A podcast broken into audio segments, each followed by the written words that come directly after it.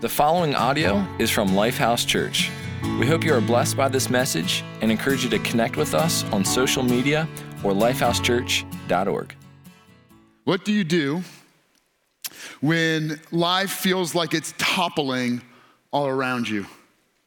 Maybe there's a specific part in your life that feels like it's falling apart right now, or worse, you've made an effort to build and then rebuild, and it just seems to keep toppling. Uh, just the other day, I was playing with my boys, and uh, you know, Daniel, he's at the age where he likes playing with blocks. And so we're on the floor and we are building little block towers. You know what I'm saying? Like you just st- stack them up as high as you can. And then our littlest guy, Matthew, he's, he's about one and a half. He, he thinks it's far more entertaining rather than to build, to destroy. And, and I'm not kidding you. He's learned how to like drop kick. So he runs around, he's just like, and uh, I mean, he's just like pummeling us with blocks. And he thinks it's the funniest thing ever. And so, literally, we would get a few blocks up and he would just be like, whoop. And uh, as fast as we could build them, he was kicking them down. And then it became like a game. To, like, so we, had, we did like a little contest to see how high we could get it before Matthew booted them across the house. And fortunately, we were all laughing. Matthew was laughing. Daniel was laughing. I was having a great time. And I was thinking to myself, I think I'm reinforcing some really bad behavior, but at least it's funny. And, but unfortunately, I think that is a good metaphor for our lives. Maybe you've, maybe right now, you've been trying to build um, a relationship Maybe it's a friendship, maybe you're in a dating relationship, maybe you're married, maybe it's another family relationship, and you've been trying to build it, and there's somebody who keeps jumping in and sabotaging your best attempt, and they're and they're giggling the whole time. and, and like it just feels like the pieces of your life, the pieces of that relationship are getting toppled. Maybe it's your career or your finances, maybe it's dreams. You, you have a dream in your heart, and, and you're going into 2019 and you're trying to put the pieces of your life together, hoping to build something that will last, something that will be significant. And yet, uh, as you're putting it up, you feel like it's a race between putting the pieces together and someone or something toppling it. And whether that is just life circumstances, or that is an accident, or a diagnosis, or a crisis, or, or maybe it, you actually have a boss that seems to laugh every time he kicks down what you're trying to build. It does seem like there are times when life laughs at us as the pieces of our life are toppling. And so, what do you do when what you're building seems to topple? And how do you rebuild? How do you pick yourself up? I, I, I, know for many people, they tend to land into one of two categories when life topples around them. When, eh, eh, so I want you to imagine a world in turmoil that gets suddenly hit with catastrophe and things go from bad to worse. In those situations, you usually have two groups of people. The first group is people that are unwilling to see what's right in front of them. That, that's people who are living in denial. They're not accepting the reality of the trouble and the turmoil and the catastrophe that, catastrophe that they're in. Then there are people that settle into despair and they can only see what's immediately in front of them. So they either do not see what's right in front of them and they're living as if this isn't real, or they only see what's in front of them and they are paralyzed, living hopeless lives. And that would be a great picture of the nation of the people of Judah what was left of the nation of Israel in 586 BC. As we're going through this series, we're looking at the book of Ezekiel, which is written by a prophet named Ezekiel, who is living with the people uh, who are taken into exile. Babylon marched against the nation of Israel in 586 BC, wipes out the remaining portion, which is called Judah, uh, destroys and devastates their capital city of Jerusalem, and topples their temple. And you have people that are devastated. Their entire lives are ruined. And then they take the leaders, the wealthy, the political leaders, they take the educated, and they march them off in a first wave to Babylon, where they are now taken and living in exile. And this guy, Ezekiel, he gets marched with them. And now, several years into their exile, you have people that fit into two groups the Hebrew people. You have people living in denial The only thing uh, that they refuse to see what is obviously in front of them. They refuse to accept that this is a really bad situation, that their nation has been destroyed, that their capital city has been uh, devastated, and their temple has been toppled. Then you have people that only could see what was right in front of them, and they were just living in devastating despair. And neither of them could see the future. Neither of them, neither of those two groups could see a future for themselves or for their nation because they're living in denial or despair. But this guy, Ezekiel, who's a, a man of God, a, a spokesperson of God, he sees something altogether different. In fact, he has visions of his great God and how great God is and how great God is at work, even in catastrophic situations. And so he's right, he writes this book, which is an accumulation of all the different prophetic visions and sermons he preached to the people while in exile. And so we're, we're jumping in here about halfway through the book as he's writing it. Uh, the, the, um, the city of Jerusalem is destroyed. Okay, so I kind of gave you the full picture, but I'm now I'm going to put in a timeline for you. About halfway through, the whole city gets destroyed and the temple toppled. And, and so this, this moment that I'm going to read to you is just before that happens. But Ezekiel sees it coming. He knows catastrophe is coming. And so he's writing as a warning. And it's a warning that transcends uh, their situation because it really applies to each one of us, especially to those of us who have had situations in our life that have toppled, who've got dreams that have toppled, or a relationship that has toppled, or have gotten tired of trying to rebuild, or maybe there's people in your life where their life seems to have toppled. So I'm to jump in and read you. It's found in Ezekiel chapter 22, and, and, and really, I'm just to read a short portion, then we'll go back and unpack this a little bit. Ezekiel is writing and speaking on behalf of God. So imagine this is God saying these things. This is, this is what he says. I look for someone, God says, I look for someone among them who would build up the wall and stand before me in the gap, in the gap in the wall, on behalf of the land, so I would not have to destroy it, but I found no one. So I will pour out my wrath on them and consume them with fiery anger, bringing down on their own heads all they have done declares the sovereign Lord. And so this is like a gulp moment. I mean, what I just read to you, you're like, what? I mean, this is not fun or encouraging. It's actually a really dark passage found in Ezekiel 20. I mean, basically, this is what God says, right? He's looking at these people in exile, and he's like, you know, I look for someone who would actually step up and step in and fill the voids of pain and brokenness where there was trouble in the nation. I didn't find anyone. Therefore, I'm going to pour out my wrath on the nation. They're going to be utterly destroyed. Good sermon.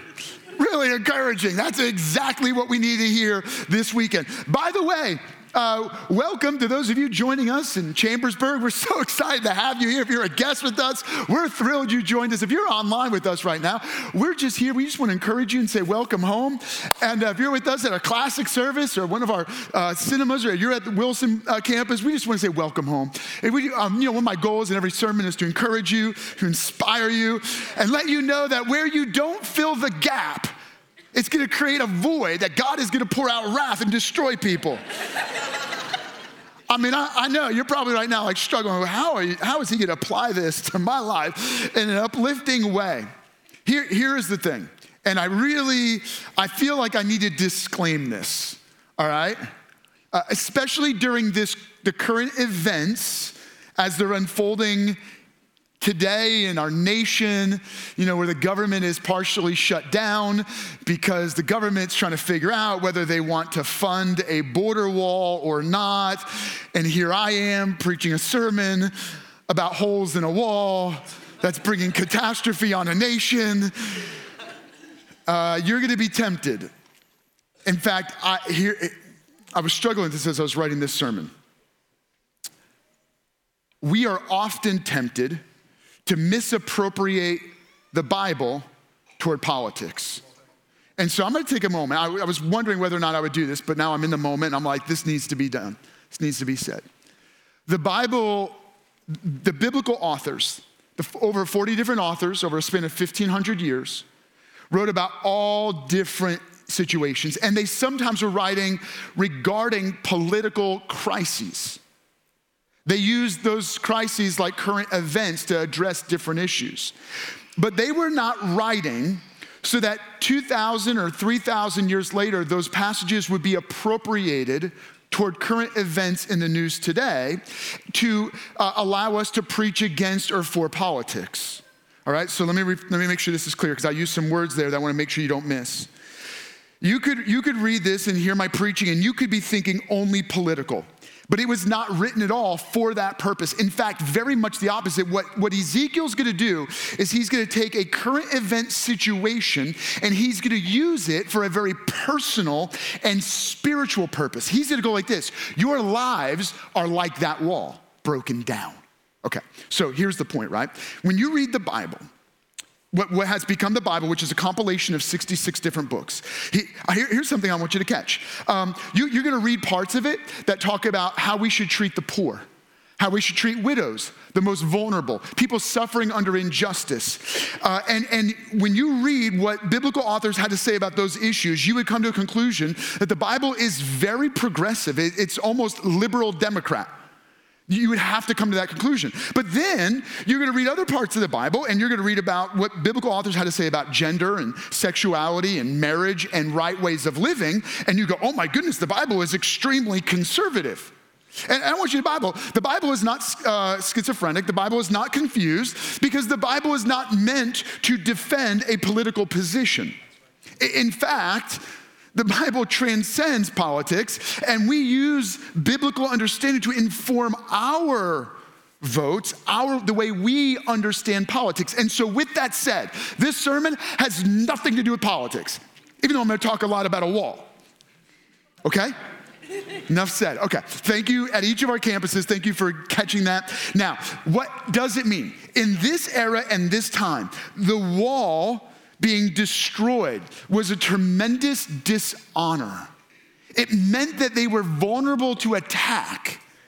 It was an embarrassment and a shame for this nation to have deteriorating walls.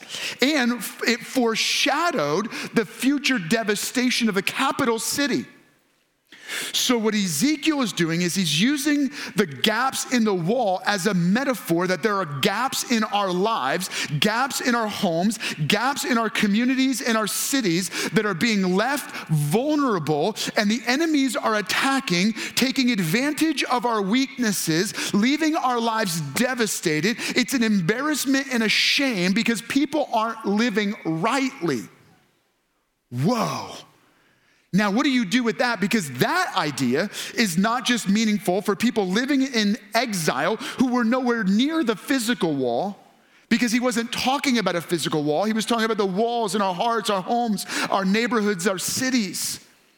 And the application is this what he was talking about was the idea of building, physically working whether it's on a real wall or it's the walls in our relationships, our homes, our communities, that you've got to do the hard work of actually rebuilding what is broken, which means this we are, we are invited to come alive to serve. We are alive to serve. You, you've been given new life, you've been given your life for the purpose of serving others. We are alive to serve. Why do our lives topple? Why are there little Matthews in our life, my little guy, who, who giggle at running up to our life and going, and, and when the pieces of our life shatter, when relationships blow apart, there seems to be somebody there who's just like getting way too much of a jolly out of watching our, our lives crumble around us. Why is that? Well, I want to say it.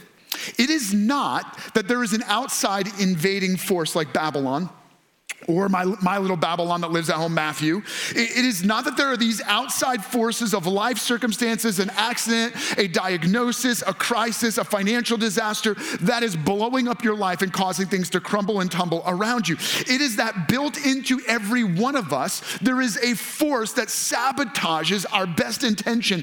We have a built in little Matthew, all right, as my little guy.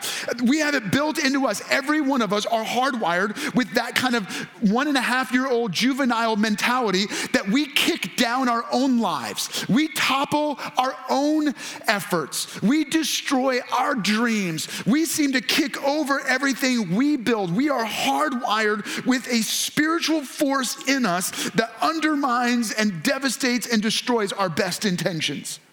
Here's what the prophet Ezekiel said. He goes like this this is leading up to his statement about, I looked for someone to fill the gap and I found no one. He goes like this The people of the land practice extortion. You wanna know why there's gaps in the walls in our lives? Because the people in the land practice extortion. Extortion, right? Using your power to take things that are not yours. And they commit robbery, just straight out stealing. They oppress the poor, the needy, and mistreat the foreigner denying them justice. Wow. See what I'm saying? You could read that and you can go, wow, the, the Bible is incredibly liberal, like really progressive, right? And, and he's going, look, here's what the problem is. You wanna know why that your hearts, why your homes, why your nation is collapsing? It's because you're allowing stuff like this to go on. What's his point? He goes, inside of every one of us, there is this force. Biblical authors and Jesus refer to that as sin, a spiritual force that sabotages everything we build. It comes in and it just kicks it over, topples our lives. This sin force that lives inside of every one of us doesn't just hurt us. It doesn't just topple our dreams. It topples our homes, communities, cities, and entire nations. And when enough people are sinning together, like what we read about in this verse, where you have a, you have a land, an entire nation experiencing extortion, robbery, oppression, uh, not caring for the needy, not looking out for the foreigner, denying justice. A nation collapses because the metaphorical walls have massive gaps in them. And so this is what Jesus did, right? Ezekiel could only challenge the people to rebuild the metaphorical walls in their hearts and lives. He could challenge them to live rightly, but it could do nothing to rebuild what was broken. And the people sat in denial and despair. But what Jesus did was he came and he showed up in the gap because there was a spiritual gap left between you and me and God, right? Because sin separates us from relationship with God, headed toward a forever ruin. And so, what Jesus does is he steps into the gap between you and me and God, and He fills the gap. He stepped in, He took our sin, our shame, our guilt, the consequence of sin, that force that drives us to come and kick and topple the things in our lives. He puts it on Himself so that when He died, He died in our place, absorbing our eternal judgment. So that when we believe in Jesus by faith, that gap is filled. Now there is no longer a separation between us and God, and there are no longer gaps in right living. We no longer have to carry the shame. We no longer have to look at our lives and go, here's what's wrong in my life, and here's what's missing in my life. God fills what's missing, and He gives us a right way of living through faith in Jesus because Jesus not only died, He rose from the dead, and in the power of His resurrection, He gives us access to His Holy Spirit, His Holy Spirit living in us. And when God's Spirit lives lives in us, He empowers us that we begin to live rightly. The right kind of way fills those gaps. You, you, get, you understand, right? Ezekiel is using the wall as a metaphor, saying when we don't live rightly, it creates gaps in the walls of our heart. It creates gaps in our homes, gaps in communities and cities, and it can destroy a nation. He goes, so, so obviously, Ezekiel doesn't know Jesus as the Lord and Savior. Jesus hadn't yet come to die on the cross to rise from the dead, but he's foreshadowing this. And when Jesus comes, he's better than Ezekiel because he's not just telling you what God says, he comes as God in human form to fill the gap so that you and I could have a right relationship with God, the gap is closed, and we could be we could have all the gaps in our heart and our life and our relationships filled through faith in Jesus, but He also, through His Spirit, empowers us to become people who fill gaps. Okay, hold up. That's where I'm going here today. That's what I want to really be your takeaway. First and foremost, you and I have gaps in our life, and the only way those gaps are getting filled is through faith in Jesus Christ as our Lord and Savior. But now we are called to fill gaps. Listen, what a, what a statement Ezekiel writes. Let me, let me read it to you again. He said, I look, this, he's speaking on behalf of God. And imagine God looking out over your life, your home, your neighborhood, your school, your workplace. Imagine God looking over Hagerstown, Chambersburg, God looking out over the tri state area. And I, I, I would never want God to be able to say this God saying, I look for someone among them who would build up the wall and stand before me in the gap on behalf of the land so I would not have to destroy it. But I found no one. I don't want God to be able to look at my life and say, Patrick, I was looking over the area you lived in, over your home, over your neighborhood, over your city, over the tri state area, and I was looking for someone who would step up and become a gap filler. And I found no one. I, am saying, God, I'll, put me to work. I'll help fill the gap. And the point is this what is your takeaway? Serve by filling the gaps. Th- that's what I want your takeaway to be. We are responsible. You've come alive to serve. Well, when you come alive to serve, then what do you do? You serve by filling the gaps. You step up and you step in to where there are voids and where there are gaps. Now, very specifically, when Ezekiel is speaking, remember, he's speaking to people who do not see or have access to a physical wall. So, what he's talking about is you need to fill the gaps in relationships, fill the gaps against injustice, fill the gaps where there is debt, fill the gaps where the poor are not being cared for, fill the gaps where the most vulnerable people in your community are not provided for, not cared for, not looked out for. And so, how do you fill gaps? Well, first, I have to understand my responsibility. You have been given a responsibility through faith in Jesus Christ. Your responsibility means that you are uniquely called to serve. Listen to me. You were made for a mission, and you are saved to serve. And unless you understand that, you're gonna think your life is about you. But the moment you understand that I was saved to serve, you understand that God is looking for people to fill gaps. And now I say, God, here I am, use me. Now, in order for me to get this, I, am going to take you a couple more principles deeper. That also means if I was saved to serve, then I have become a servant of God. When you believe in Jesus Christ as your Lord and Savior, you have become a servant of God. That, that doesn't mean that I am your servant. I, it doesn't mean I am a servant to people at work or people in my neighborhood, because otherwise they can tell me what to do and I have to do it.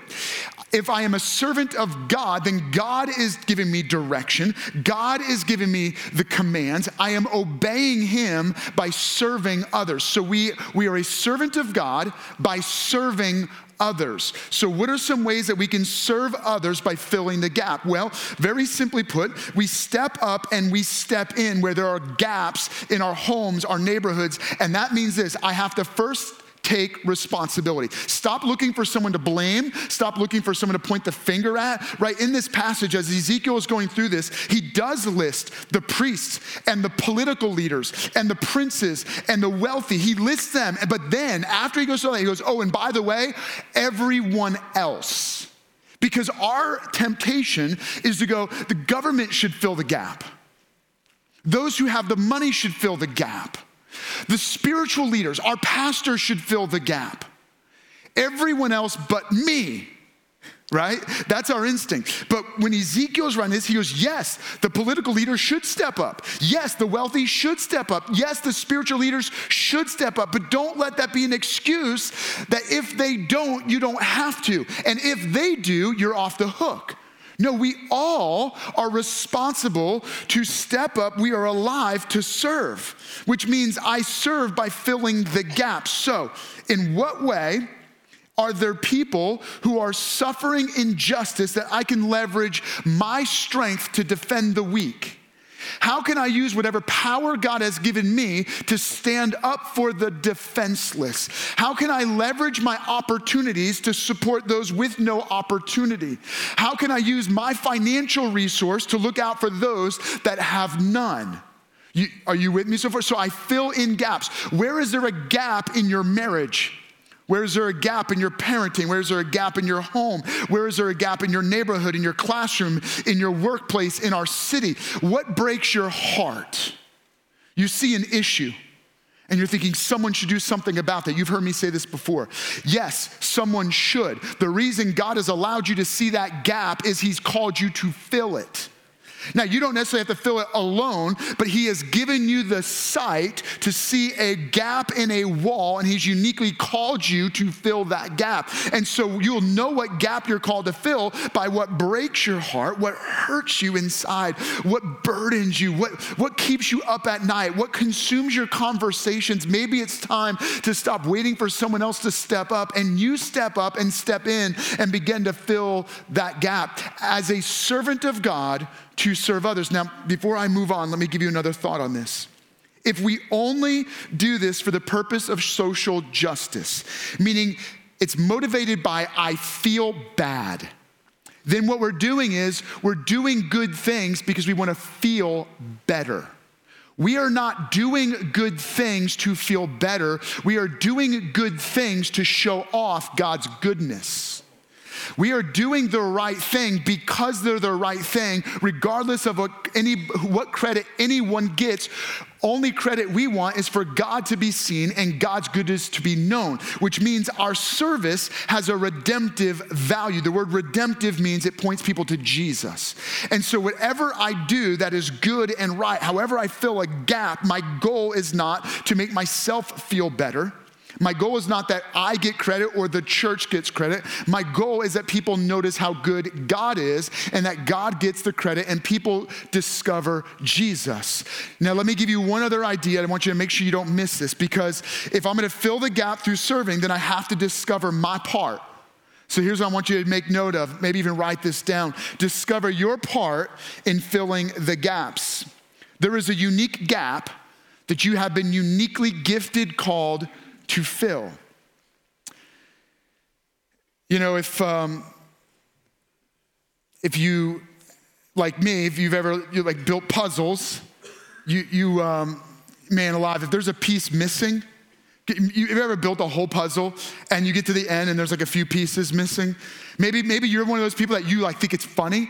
Your family's building a puzzle and you take like two or three pieces out and you think it's really funny that at the very end they're like, where And they spend hours looking at it. At the very end, you're like, ha ha ha, that was a funny practical joke. And they want to like wring your neck. Um, okay, aside from those of you all the rest of us, no, I'm kidding. Uh, you know, here's the thing if you have a puzzle piece, I don't know if you guys can see this, but if you have a puzzle piece, it doesn't look like anything. It, you just look at it and you're like, what is this?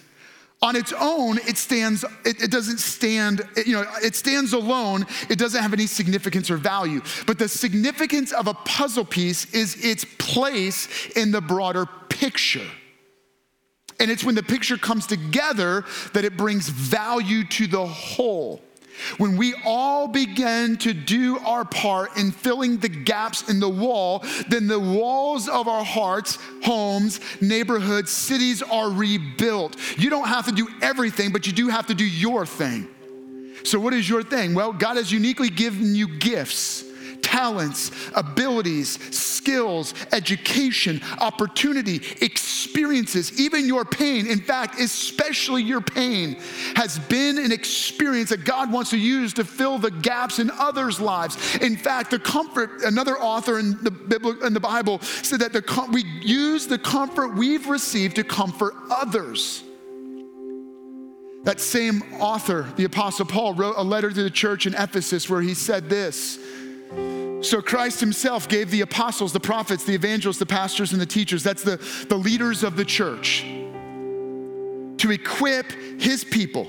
So, the purpose of pastors in the church, the purpose of the primary leaders of the church, is to train and equip others for the works of service so that the body of Christ may be built up. See, the, whole, the goal was this that God gives the leadership. That's like people like me and Pastor Jay and Pastor Spencer and all our pastors and our leaders in our church. Their, our primary goal is to equip you to do the work of the ministry, to do the works of service, to help you understand that you have a part and to do your part. So, how can you use the gifts that God has given you, the abilities, the talents, the skills, the education to serve God by serving within the church and serving through the church to serve others? Can I encourage you? How could you use your profession? your professional skills? How could you volunteer your opportunities, your profession, your skills to help serve those that are right now in the gap? Would you step up, make yourself available, be willing?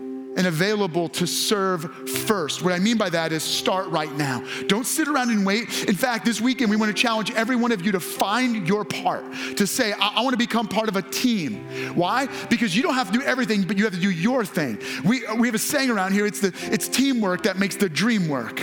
And so, if you want to be part of what God is doing in and through Lifehouse Church, all you got to do is say, I want to be my part. I want to find my place and make sure it's not about you. Right? I already talked about that. You're, it's a servant of God to serve others. So, it's not about you, but you find your part so you can use your skills, your gifts. Look, some of you, you have been uniquely skilled in law enforcement and you can serve within our security team, and we desperately need those individuals. You have a technical skill on computer. Maybe you could serve on an online campus, or you can serve volunteer with our admin, or you have a tech skill working with sound and you can work on our tech team. Maybe you can, maybe you are highly skilled in, in an instrument or singing and you can be part of the worship team, or maybe you have a skill in working with children. Our children's t- department would love to have new teachers and volunteers serving with them, or maybe you have a gift and you just love working with middle schoolers.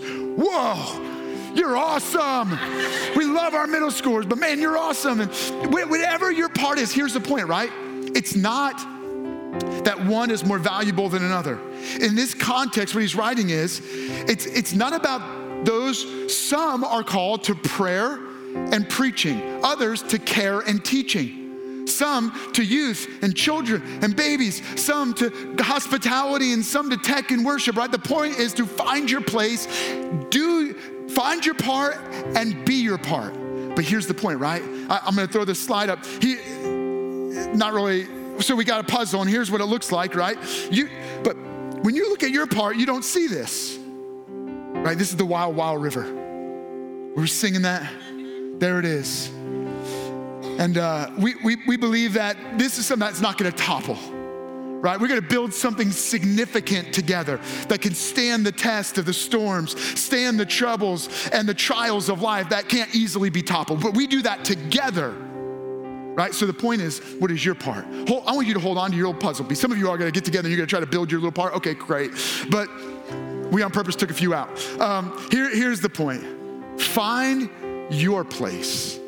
Your, your life, like a jigsaw puzzle piece, finds its significance when it gets its place in the whole.